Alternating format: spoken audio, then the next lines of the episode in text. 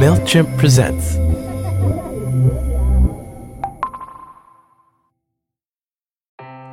Ever heard of a cluster?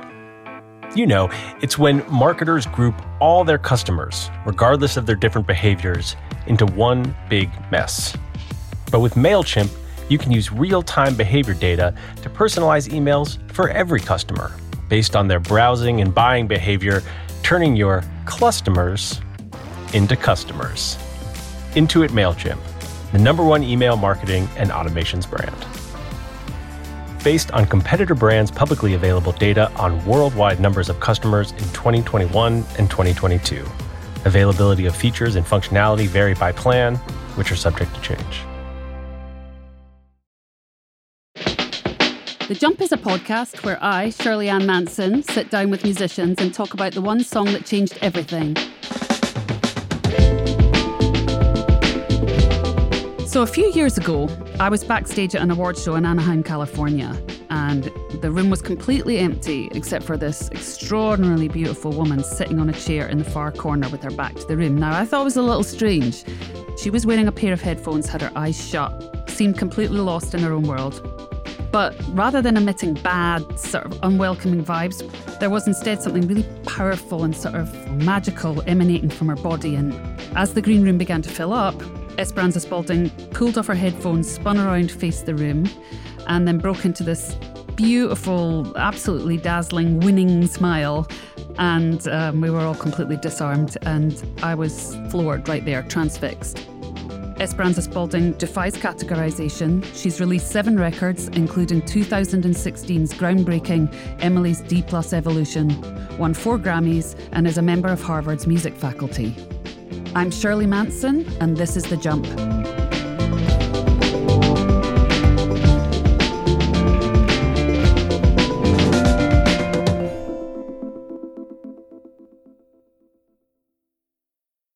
Now, to fill whoever might be listening today in with who you are and what you are, Mm. you were basically a child prodigy. I mean, you're a bit of a musical genius. Is that fair to say?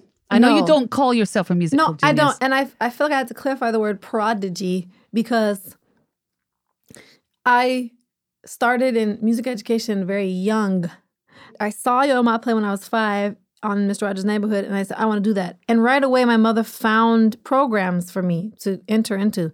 I was around a lot of other little children who were also learning string instruments. And I feel like sometimes with like particularly musicians of color and like blues musicians and jazz musicians, there's this desire to say like, oh, they're the prodigy, to say like it just came out of them. Like it just it just happened that way. And there's a lot of work and Of course. and it didn't just ha- happen. I didn't stand out among my peers, is what I'm trying to say. When I was In a your mind. no, in anybody's mind. I Right. was just an average five year old violin player, then a six year old, then a seven, then an eight, and I needed the music more than the, the kids. I think because I grew up in chaos, and I think I I think I. I ended up doing it more than the other kids were practicing, not because I was a prodigy. I just needed it more. And that kind of led to this passion and affair with the music, which bears that kind of fruit of extraordinary results. And I put in extraordinary time too. Yeah. You know what I mean? Okay, fair. And also, I am sure, because I don't like exercise and I don't like pain, I'm sure that I wouldn't have put in all that time if I didn't really need it. So, as much as it was like putting in the work and, you know, pushing harder than other kids were, at the same time, it was like saving my life, basically, you know, saving my sanity. And do you feel music still does that now? Hell yeah. Hell yeah, it does. Um, in the same way or in a different way? Because I mean, you're so accomplished. You you really are. I mean, I I take what you're saying on board, Hmm. but you don't consider yourself a prodigy, and, and I understand what the implications of that mean, Mm, and so I, I I take that on board. But you have had an extraordinary career for someone still so young. I mean, you're only 34. You're 34. incredibly young still, yeah, I feel that way. and you've had this incredibly accomplished career. Yeah, it it that's why I had to change my bio because accomplishment. That that to me that sounds like something's done. Oh, I like it. None of it feels done to Well, me. I hope not. Yeah, even the things that already happened. It's like, no, I I don't want to pin on that. Like still hungry. yeah, I mean it's just they it's like opening doors. To me a, a project when you when you manifest an idea, you're like opening a door and saying like, "Oh, there's something through this door. Check out what I saw." So to me, like accomplishing it feels like, okay, you can see it. Now we're going to close the door. No, that's fair. To me, it's like uh, that was an exploration that didn't ever finish. I just decided to open another door. and also, there's such an obsession in our culture with like accomplishing things as as um, being the signifiers of somebody's merit. And I'm fortunate to have a lot of musical friends who nobody knows exist yeah, me too. and they have no quote unquote public facing accomplishments. Also, just to get real, it's ugly to say, but it helps if you're hot. It does help if you're hot. I mean, sorry, like we still are in a commodity based art Mm-hmm. economy and it sells. but look, you haven't always known what you know now. No. correct. I don't even All right, know so what I'm when talking you- about. when you started out yeah. as a young woman Yeah. in the music industry, yeah. How did you see yourself? I thought it was everybody's little girl. Did you think you were hot then? I didn't. I I was so naive. I thought all these people were my dad. I thought everybody was my dad and my uncle, and I thought that they just believed in me and like wanted me to win. And that has that oof, that is a rude awakening for me. Has been a rude awakening like, whoa, I'm a product mm-hmm. There are so few people out here who can see through the uh, appearance of like pretty lady with the talent that's an anomaly there's so few people who can see through who choose to see through or have the capacity to listen through to what i'm actually doing and are my ally because they believe in what i'm doing or what i'm striving for and i'll tell you you know I grew up for better for for better for sure. It was just a rude awakening when I left Portland in this culture of like this is for everybody. Like the fact that we're grown-ups and know this means that we have to teach it to the kids. The way that I grew up in music, they were all called community music programs. There was the community recreation band, the cultural recreation band. The word was community music and I could go over to my bass teacher's house and just hang there all afternoon with his wife and kids and listen to records. And it was a lesson, but it was like just living.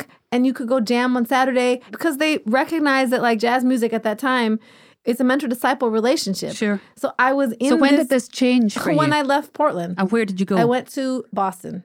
I went to Berklee College of Music. There was nowhere to go in Portland.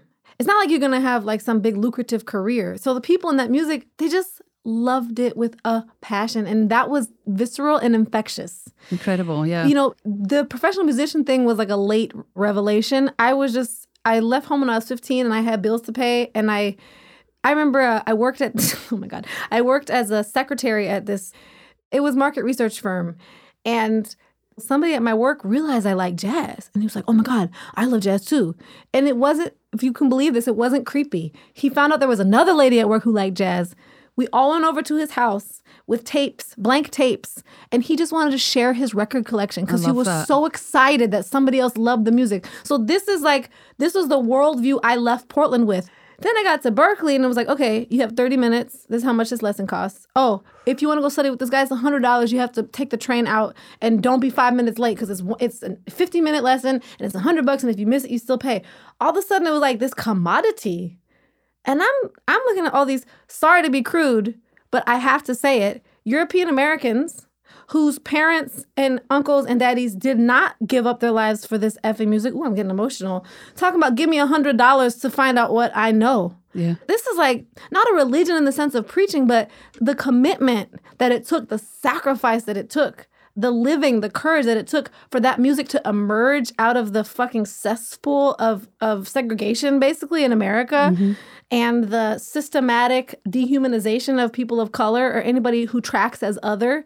Like it's the fruit of that. And here I'm walking into this institution where someone is looking at me with a price tag on my head, either for how much I'm gonna earn for them in the school or how much I could earn from them out in the profession.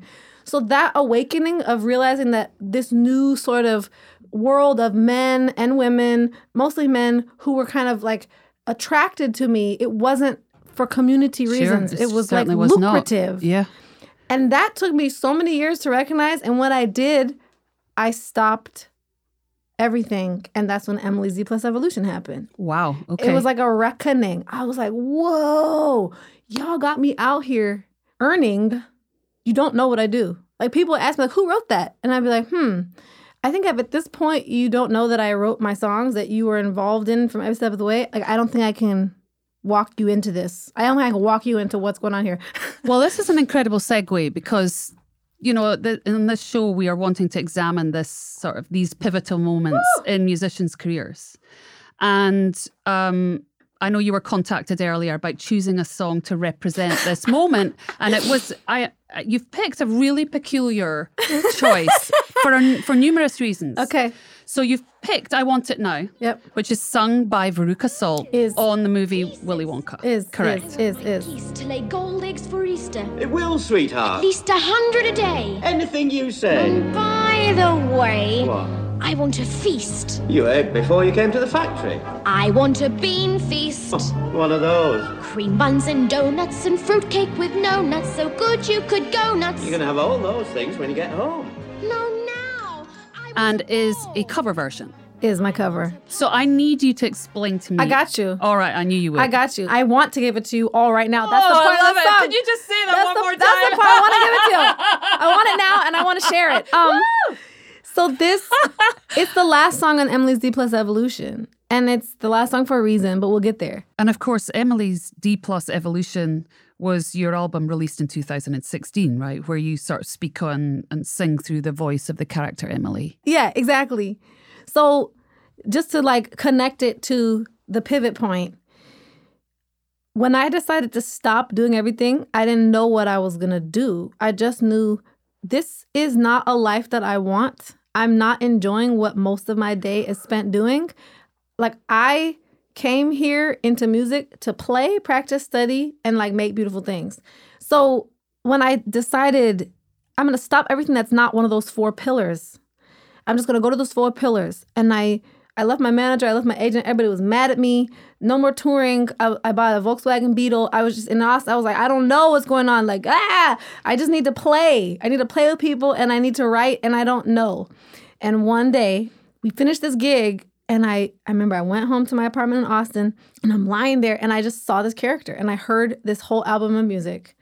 I don't want to act like I heard the whole album like in completion, but I heard the sound and I saw how she moved and I saw her hair and I saw her coat and I saw her glasses and I knew that it was Emily and I knew that this had something to do with that spirit, that untethered, joyous, like effort spirit that lived inside of me that I had actually been repressing slightly to win at what I was being offered by these people who saw me as a commodity because Sure. I didn't realize I was just a commodity.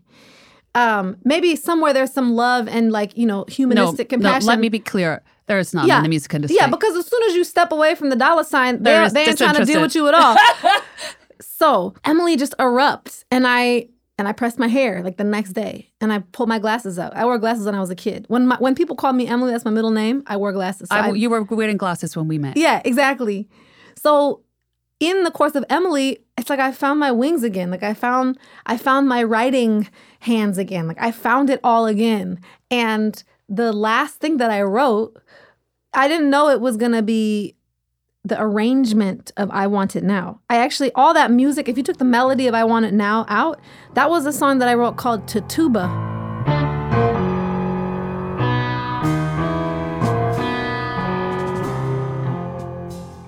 the whole arrangement. If you took the melody of the song That's away, it. the song is Tituba.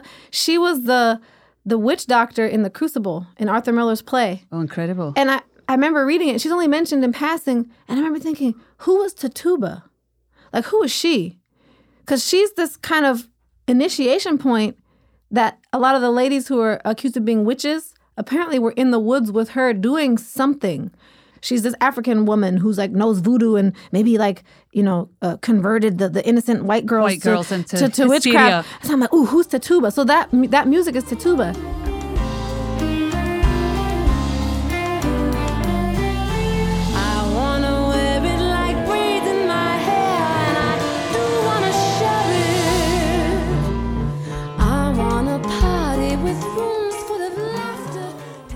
But why did you gravitate towards the Okay. lyrical content of I Okay, Want It Now? okay, so- Which seems to me totally at odds how I see you. she's connected to Veruca Salt because she's just a product of her environment. She didn't ask to She's a be like that. brat. She didn't ask to be like that.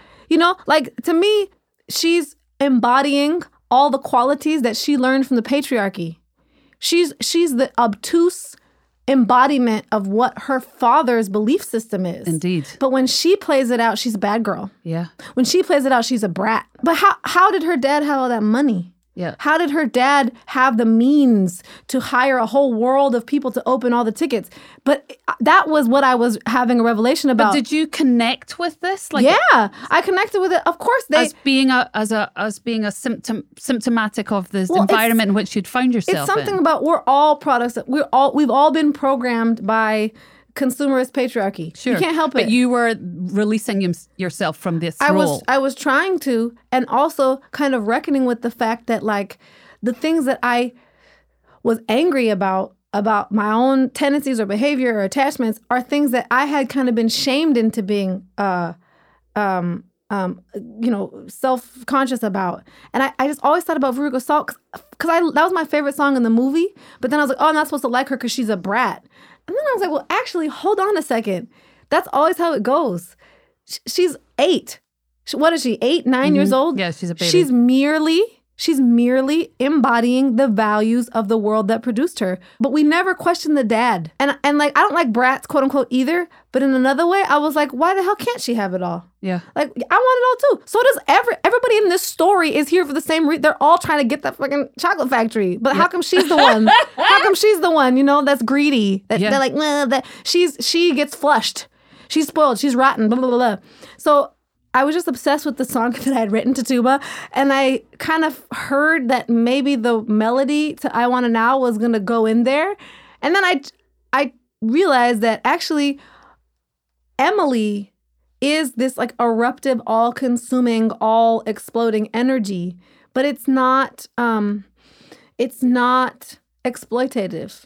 She Emily didn't come to like erupt and just burn everybody and then go away and she won. It's more like erupting something open so there's more space to play. Yeah. So I changed the lyrics in the in the original song that like I want I want to wear it like braids in my hair and I do want to share it cuz I do want to sh- it's not about like I want to do this for me and then I get the factory. It's like, yo, like let's all just have fun and have everything, but everybody can have everything. I'll be the first one to step out and and say that's what I want and then let's all like have it, you know? Mm-hmm. And also the thing about braids in her hair, because Emily had braids in her hair. So Emily's D plus evolution record up to the song I Want It Now is its thing. To me, I Want It Now was like the compass pointing where I was gonna go next. So to me, it was like this is what Emily opened up. I Want It Now is like it's it's my announcement of of where I'm headed. And I, I do feel like, even for me as a reminder, that's some wild shit in that arrangement. And to me, it, it was a reminder like, I have access, I can, I, I want to keep leaning into this area of composition, arranging, exploration. So Emily was definitely an entity that came and went, but that was like the, the parting gift that she left for me as Esperanza to remember where I want to head and, uh, and, And how I can live. Where did you head? Well, definitely to more exploratory creating and creating in a zone of like living in danger and just diving and like leaping off in the direction of what I see as possible and I want, but bringing everybody with me. And we, as we leap, we create anti gravity together.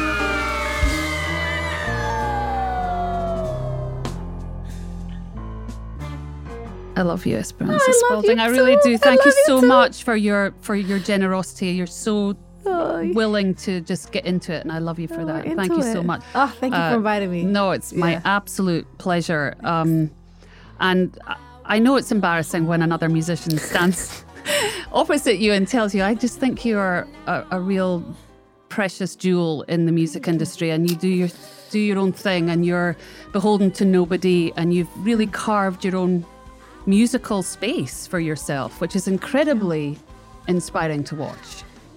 I will receive that from you Are you receiving it? I am receiving it. I haven't even finished yet.